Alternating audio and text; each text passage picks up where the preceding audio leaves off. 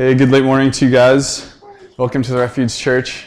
Um, before we get started, we're gonna have a little family time. I the last three days was gone in uh, Yakima, actually more near Naches, and I still don't really know how to pronounce it.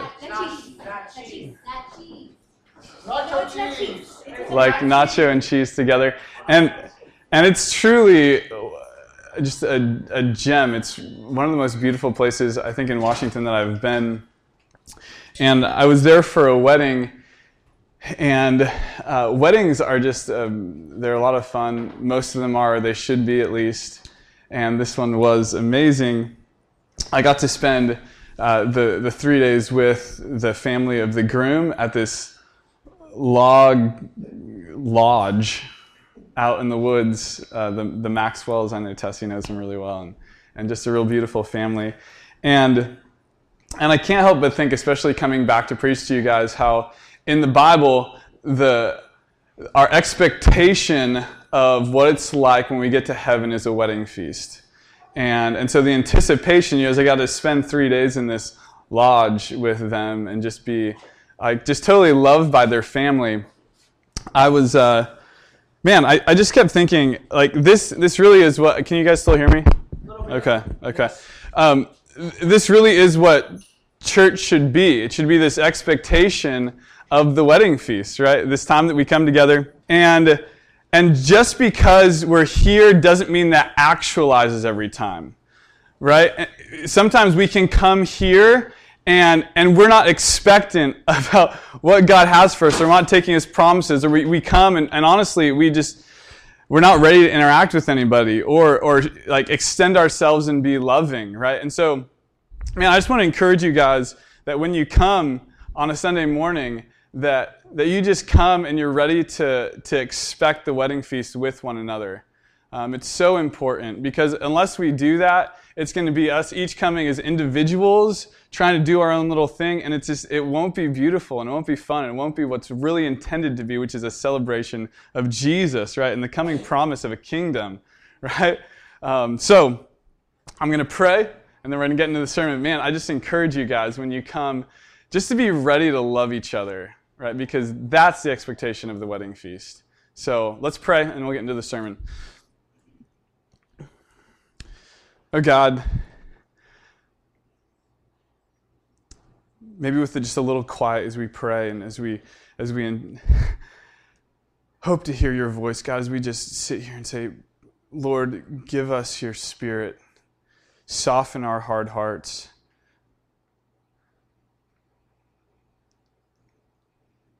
That as we open the Word of God, that we will be people that receive it and obey it and love it.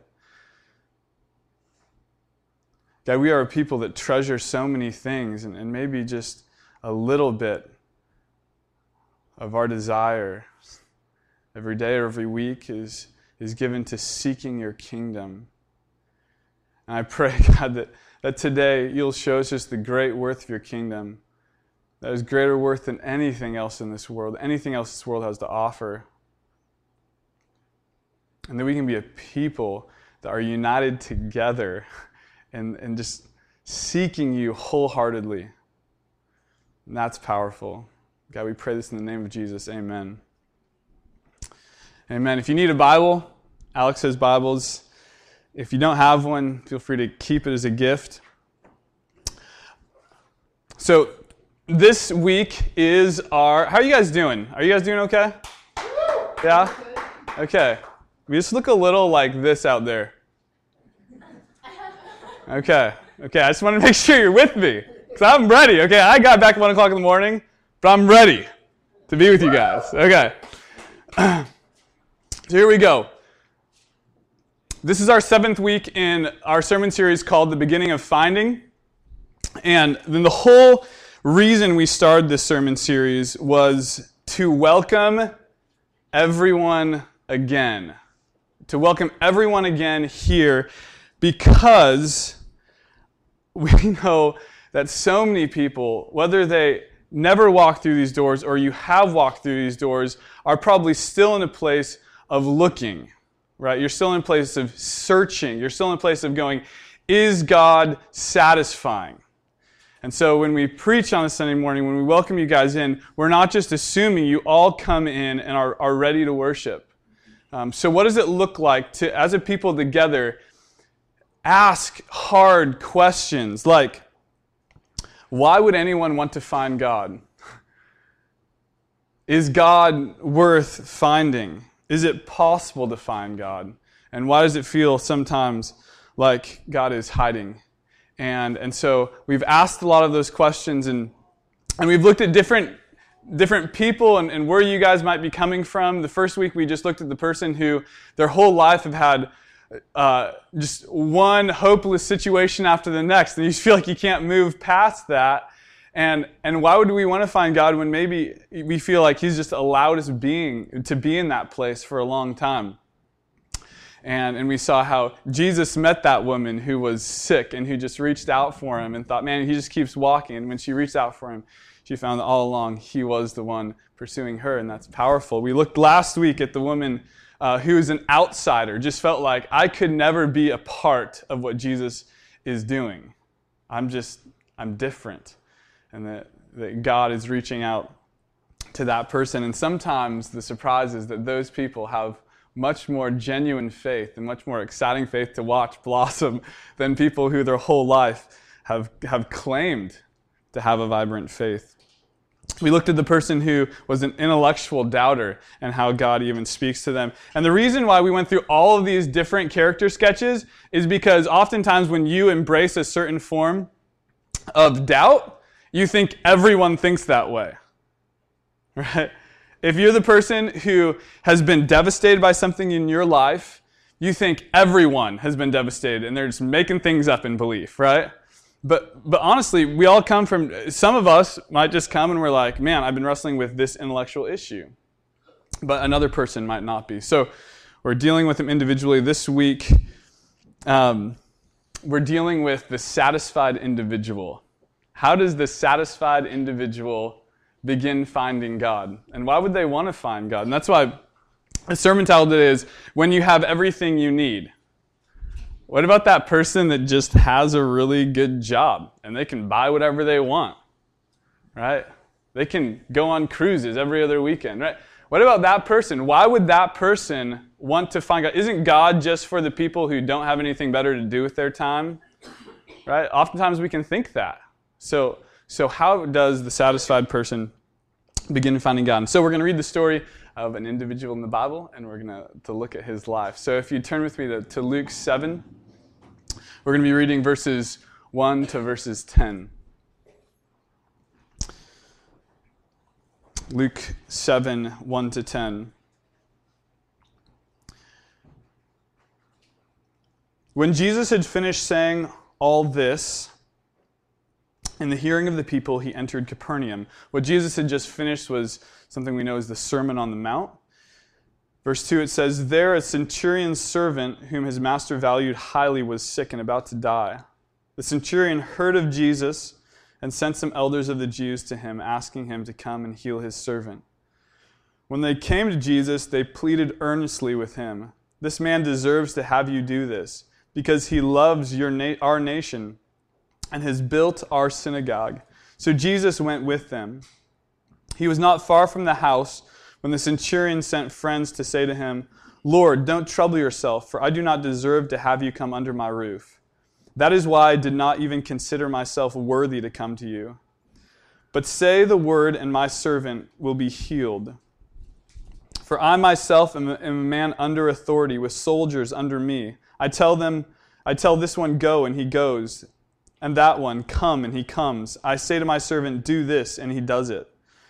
When Jesus heard this, he was amazed at him, and turning to the crowd following him, he said this I tell you, I have not found such great faith even in Israel. Then the men who had been sent returned to the house and found the servant well. So, who is this guy? And as was actually pointed out last week, uh, only twice in all of all of the New Testament when Jesus is talking does it say you have great faith. And, and those two people were probably the greatest outsiders you can imagine this Roman centurion, and then when we looked at last week, a, Canaanite. Um, so, who is this guy? The first thing is that he is successful. What we can know about the centurion is he is a man's man. He'd probably be really awesome at barbecuing. So, what we do know about centurions is that he was promoted, probably promoted regularly to get to his position. There's in every legion, which is over a thousand soldiers, there's only 60 centurions. And so centurions were literally they were soldier of soldier. They were they were responsible for training men. They were training men in battle. They would make sure that their weapons were clean, and they were they were a fighting force that would be intimidating to any other nation. And so this was his line of work, and you had to be good at it, right? And oftentimes you had to be some form of nobility to be a centurion, right? You had to be a man of substantial wealth, and we'll look at that.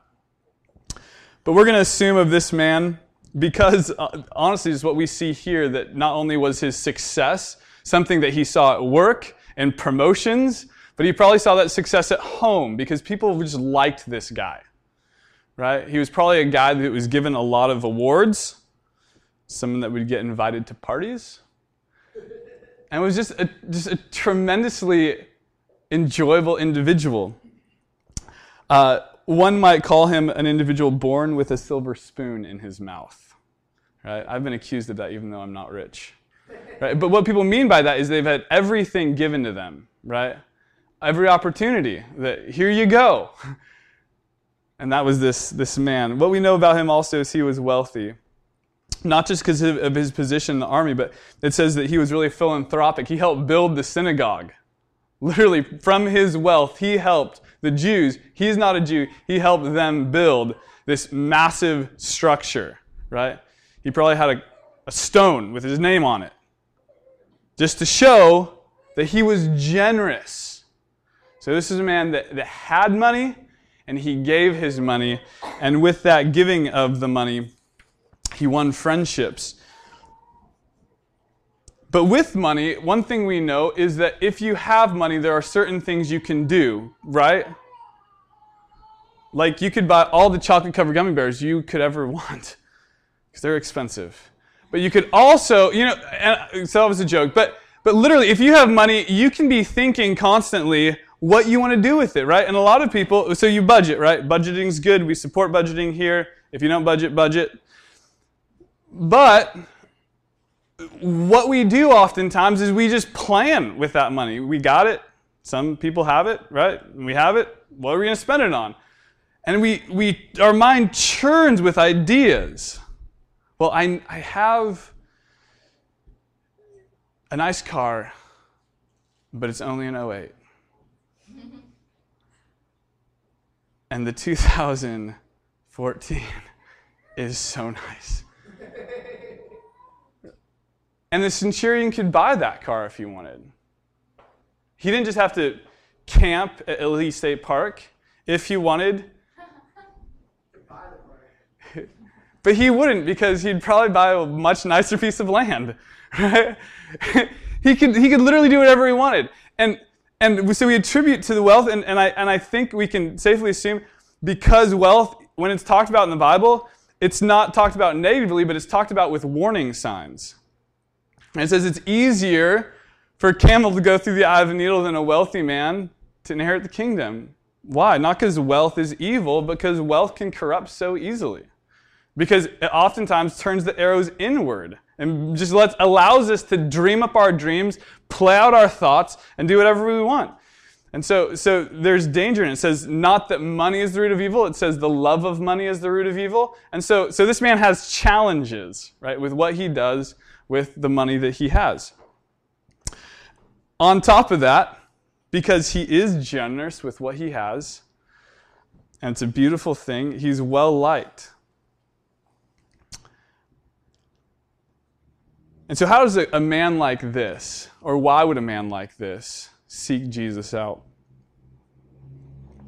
And I want us to put ourselves in his shoes for a second. I, I want us to put ourselves in, in his shoes by, by imagining. I know a, a lot of us aren't moneyed right? We, we don't have a lot to dream up of what to do with. But, but a lot of us maybe fantasize about that in the future, right? Maybe getting the next promotion so we will have more money to do what? To do what we want with it, right? To spend on ourselves. Or maybe just the little amount that we need to get what we want next. It could be something as simple as a nice bicycle or that article of clothing that would make you look awesome. Right? And so we think about those things, right? And we dream of those. It could just be that, that you are so investing in the future, say retirement, that all you dream of is that day when you can stop working. And you can do what? You can do whatever you want. And I think if we think that way, we can maybe appreciate uh, the challenges that this man had, who had a lot given to him. There's a quote in a book called Don't Waste Your Life by John Piper um, that goes like this He says, I will tell you what a tragedy is. I will show you how to waste your life. Consider a story from February 1998 edition of Reader's Digest.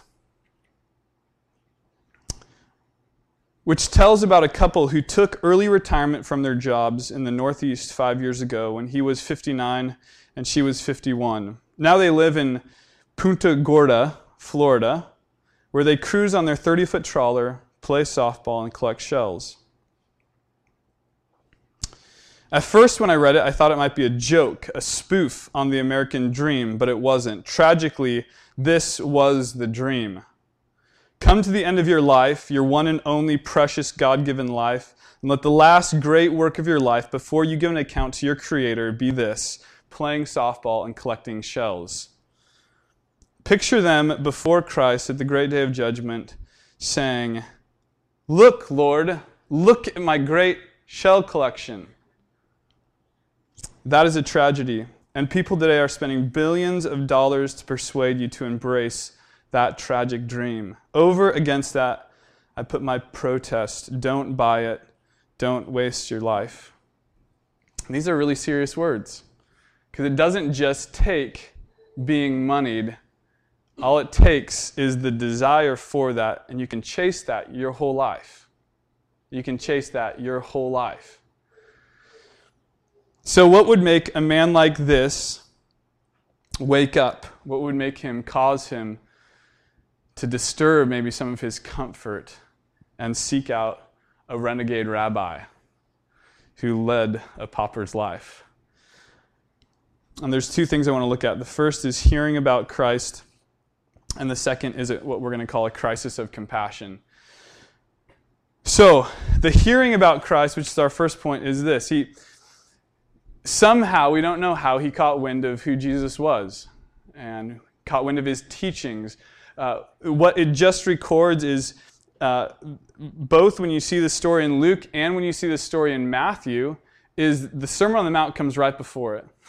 And the Sermon on the Mount is, is Jesus' um, inaugural address, his first address that, um, that probably some people assume that the rest of his teaching, a lot of it just kind of flows out of the Sermon on the Mount, right?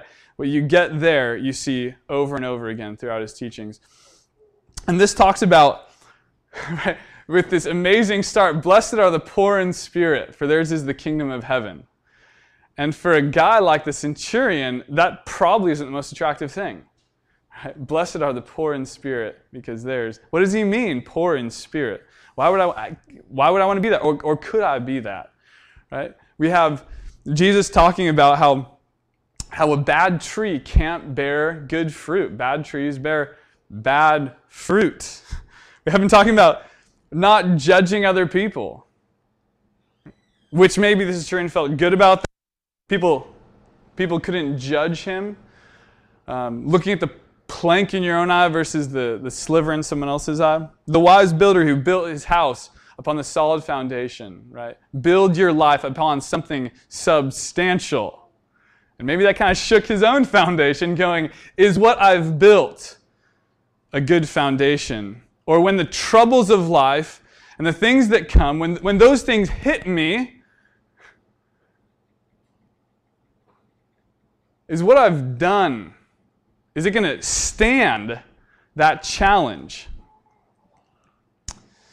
And that's what brings us into his crisis of compassion. Maybe he heard, maybe he was in the crowd during the Sermon on the Mount and he heard the last story Jesus shared about the man who built his house on the sand. And when the waves came and the, the rain came down, right, all that happened was his house was just swept away. And actually, I just thought of this.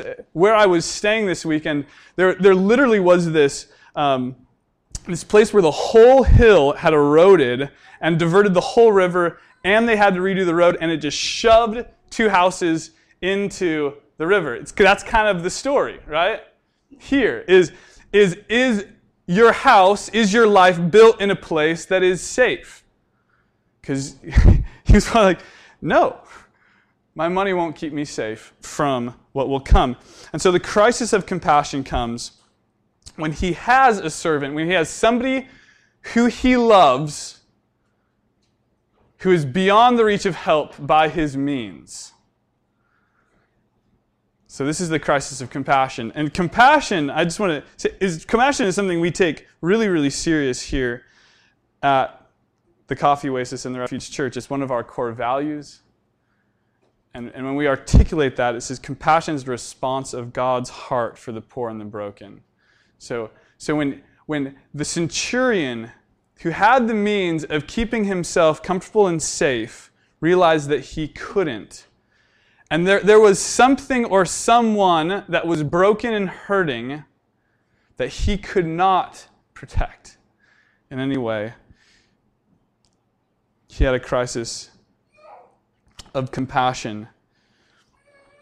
And his heart was opened by the suffering servant.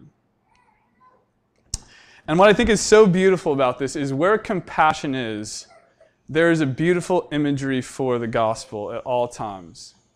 Right? Even if even if there's two people who who don't know Jesus and you see one of them act in a compassionate way, there is something that you're like, I'm going to start telling a gospel story there. Because because the whole story of the gospel is is God seeing the brokenness of the world and seeing that it could not heal itself and taking compassion on it and loving that broken world and coming to that broken world and rescuing that broken world.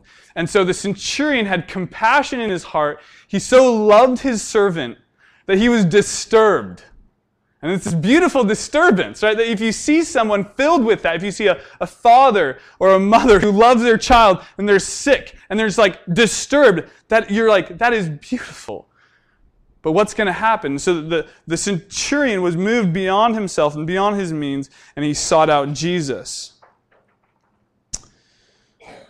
And this is something very near the heart of God. In, in Matthew 9, it speaks of Jesus, and it says, When he saw the crowds, he had compassion for them, for they were harassed and helpless, like sheep without a shepherd. And so the centurion, maybe without even being able to articulate it, is coming near the heart of Jesus. Okay? He can't be removed from the heart of Jesus anymore by, by money or whatever might satisfy him otherwise. Right? The, by the jet skis that are at his summer lodge. Right? And he can't, he can't be distracted by those things anymore or whatever it might be. And, and he comes back and he goes, What am I going to do? And so he sends some people to Jesus. There's this incredible statement in the, in the opening statement of Vatican II, which was a big gathering of, of the Catholic Church in this last century, 1962 to 1965. That was on my last exam in seminary. And I got the answer right. In the opening statement, it says this it says, The joys and hopes, the grief, and anxiety of people of our time, particularly those who are poor and in any way afflicted, are the joys and hopes, the grief and anxieties of the followers of Christ. And that is powerful. The joys and hopes, the grief and anxieties of the people of our time, particularly those who are poor and afflicted, are the joys and hopes, the griefs and anxieties of Christ's followers. And so, for those who are following Jesus, when they see grief or they see anxiety of any kind, God is calling us to be compassionate towards that. So the crisis of compassion is this that the centurion's heart was being changed, and God was opening a door for the gospel to enter. And so, Jesus calls this man a man of great faith. And I'm, gonna, I'm just going to end here talking about three things that, that this mean. The first is that, that he, he humbly sought Jesus. The centurion humbly sought Jesus. And, and what I think is, is amazing about this is that, that his faith wasn't a blind faith. People talk about blind faith. It was because he had seen Jesus, he had heard Jesus, and he had seen the power of Jesus and what Jesus could do. And so he humbly sought him with everything. And he said, We know you're the one that can do it.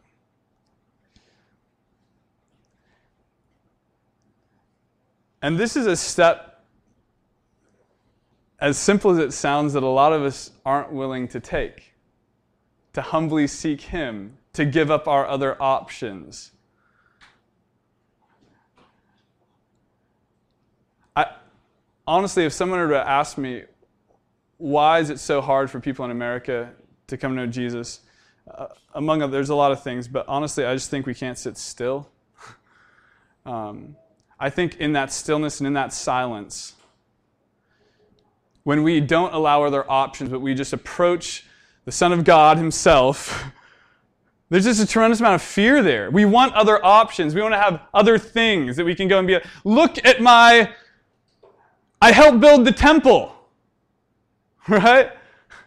look at my shell collection, right? Whatever you bring, and you're like, look, when we come to God and just humbly seek Him alone, and, and the centurion, the other people are going, You should help him. The centurion didn't send that message himself. The centurion was just going, You're the man with authority. And so we're coming, I am not. And, and you guys might think, Oh, well, he didn't go himself. And, but the, his words are this He goes, I am not worthy to come to you. He goes, I know how it works. I know there's a, there's a line of authority here. And I'm so far below you that I'm just going to send your own people to you to beg you to do this. So, are you in the place of being able to humbly seek Jesus and seek Jesus alone? Or is it Jesus with other options for you? Because that is not great faith. The second is this that he understood authority. And his understanding of authority was nothing less than that Jesus was the King of Kings and the Lord of Lords. Right? He's a Roman who didn't grow up assumably, with this idea of coming Messiah. And, and, and perhaps as he helped build the synagogue, he heard of this promise. We don't know how it happened, but we know now, because he understands the authority, the way the world works is that there is a God who is powerful and over everything and can do as he pleases with the powers of heaven and the peoples of earth. And no one can hold back his hand or say, What are you doing? Right? And he comes and he goes, you can do whatever you want. And I know that. And so I'm asking that you would have mercy on me. And that is great faith. Because our faith with other options is constantly going, well, if you can do it, that'd be awesome. But if you can't, it's okay. like he, he was just all out. Like, like you, God, you have authority. You have authority. It's not the power of democracy here. Authority, I think, why the, why the people that the, the, the uh, Jesus' own people, why they didn't get Jesus is because authority for them resided in something other than God still. It was the authority of their nation, and it was the authority of their place of worship, right? It wasn't authority in God Himself, because God alone is powerful. And the third thing is that He shared the compassion of Jesus, and that's why He had great faith.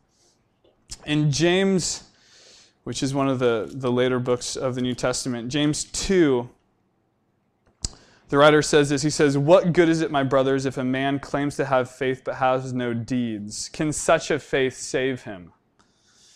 Suppose a brother or sister is without clothes and daily food. If one of you say to him, Go, I wish you well, keep warm and well fed, but does nothing about his physical needs, what good is it?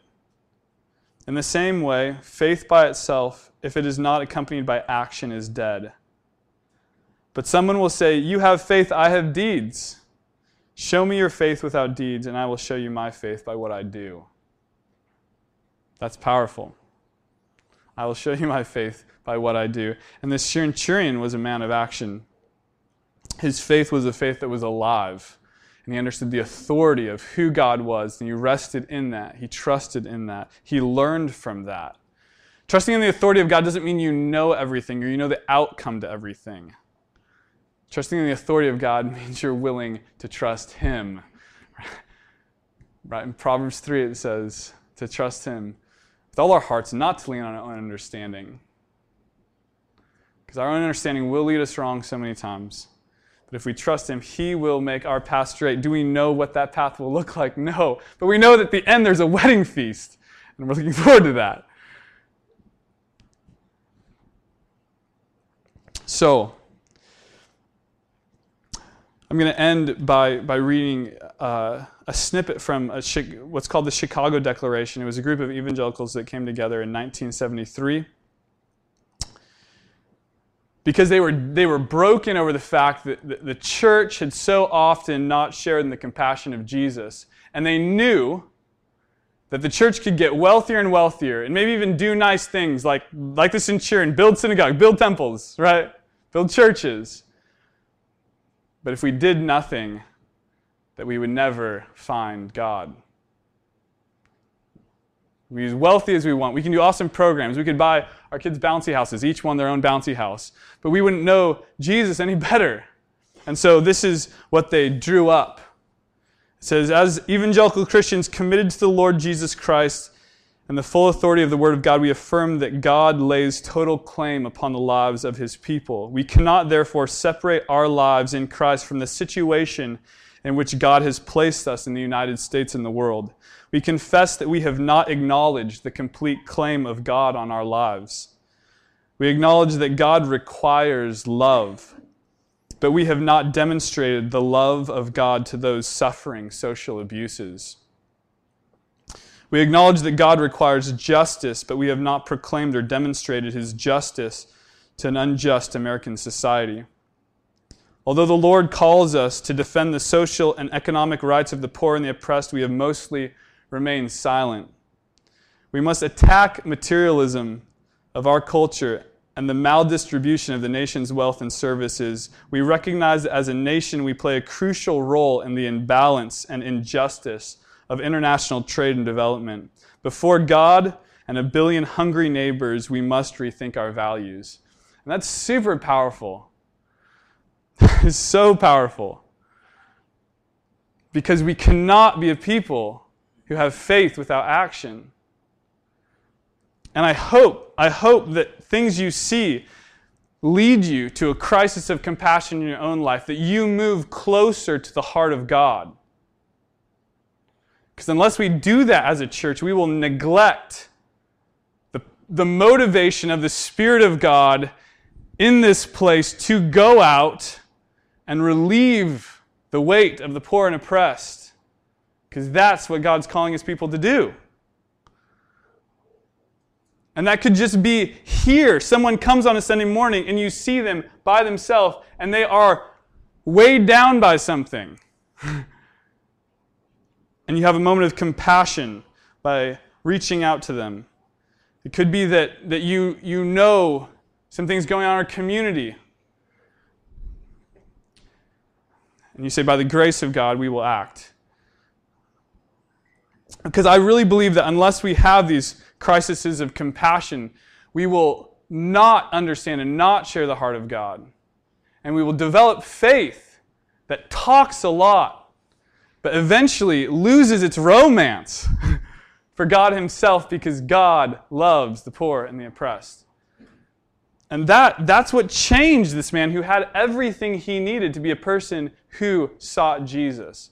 Was he realized that money can't cure everything, but that he really, he really wanted to love. And when love motivates by acts of mercy and compassion, God is transforming a heart there. So, God is calling you and I to follow Him. And in doing that, He will crush our sense of safety and removal from the distance we have stepped back from those who need compassion the most. It will make us very uncomfortable if we seek to live for ourselves alone.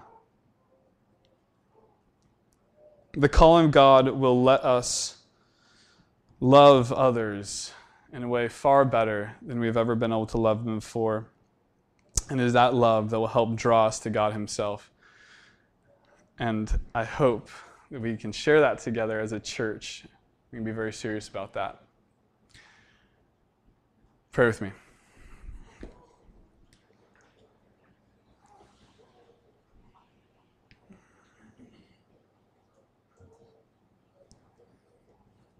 God, we thank you for